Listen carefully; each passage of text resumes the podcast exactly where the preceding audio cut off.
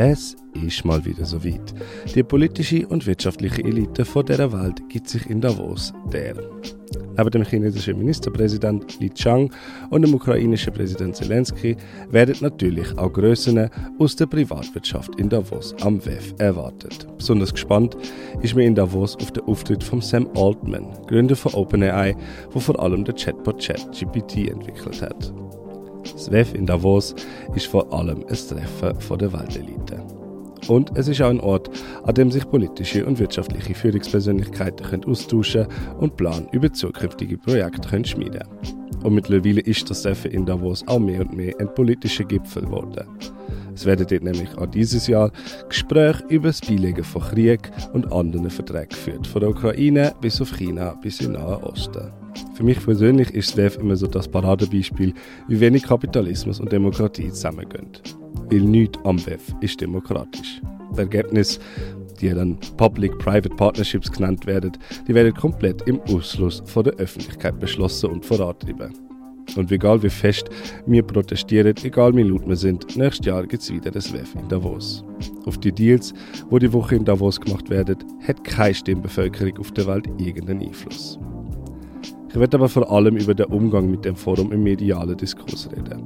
Auf der einen Seite sind Medien und dann auch Schweizer Medien beim WEF wie eine Boulevardpresse unterwegs. Wer ist da, wer fehlt, wer schaut wem böse hinein, wer redet mit wem, wer redet nicht mit niemand und so weiter.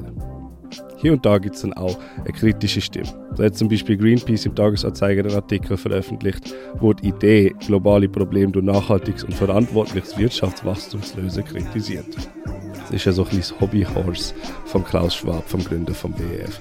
Das Stakeholder Capitalism anstatt Shareholder Capitalism, also dass man Wirtschaftswachstum und Unternehmensgewinn vor allem macht für alle, die am Unternehmen beteiligt sind und nicht nur für die Shareholder.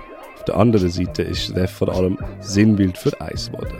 Es ist ein Zentrum für die globale Weltverschwörung und der Punkt, an dem sich jeder Verschwörungstheoretiker in der Welt kann aufhängen und seine Theorien kann abarbeiten kann. Und das WEF ist ja auch eine gute Plattform, um Verschwörungstheoretikerinnen zu begeistern. Ich habe aber vor allem ein Problem mit diesen Theorien und Narrativ. Sie delegitimisieren berechtigte Kritik. Weil das WEF das ist Kacke. Das ist Scheiße. Sorry für die Wortwahl. Und ja, es ist auch zum Teil eine Verschwörung. Man weiß ja zum Beispiel nicht, welche Deals dort dann gemacht werden. Wie viele Partnerschaften mit Ländern für den Aufbau von digitaler Infrastruktur macht OpenAI diese Woche zum Beispiel. Das wissen wir alles nicht. Und sind wir mit dem dann einverstanden, dass unsere digitale Infrastruktur teilweise in Hände von KI-Unternehmen aus den USA und grossen Konzernen weltweit geleitet wird?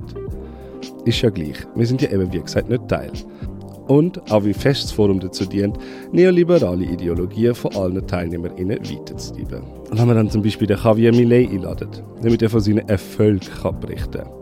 Wie gut das Argentinien wird tun, wenn man den Sozialstaat abbaut und alles, was man mit Hand bekommt, privatisiert. Oder dass zum Beispiel die Ideologie von vielen TeilnehmerInnen eigentlich nicht weit abweicht von der vom Herrn Millet, beschreibt für mich das WEF eigentlich ausgiebig. Alles an dem Treffen in Davos ist eigentlich ein Seich und das WEF gehört in einer besseren Welt mit als erstes abgeschafft. Aber diese Kritik geht dann im Studel von Verschwörungstheorien, wo im WEF einen satanistischen Kult sehen, Exermenschen unter den TeilnehmerInnen vermutet und vom Great Reset redet und für die 15 Minuten, seit es die größte Gefahr für ihre Freiheit sind, unter. So werden, wie gesagt, berechtigte Kritikpunkte am WEF delegitimisiert durch Verschwörungstheoretikerinnen. Ein politischer Kommentator, den ich sehr schätze, hat mal gesagt, wenn es Menschen wie der Alex Jones, das ist ein sehr bekannter Verschwörungstheoretiker, der auch sehr viel schreibt und redet über den Klaus Schwab und über das WEF, wenn es den nicht würde geben, dann müssten wir einen finden. Weil wieso Verschwörungstheoretiker können dann einen wichtigen Part spielen. Wie wenn man alle Kritik also globale Wirtschaftsinstitutionen und einem damit einhergehenden Imperialismus als wilde Theorien von irgendwelchen Spinnen kann abspandeln, dann muss man sich mit der Kritik überhaupt nicht befassen. Aber wie gesagt, weil es sind ja dann alles Spinnen, sie werden alle in einen Topf gerührt. Und das ist, finde ich, sehr schade. Weil das WEF gehört kritisiert und auch die Strukturen, die das WEF reproduziert, gehören kritisiert. Mit diesen Worten gebe ich zurück zum regulären Politurprogramm.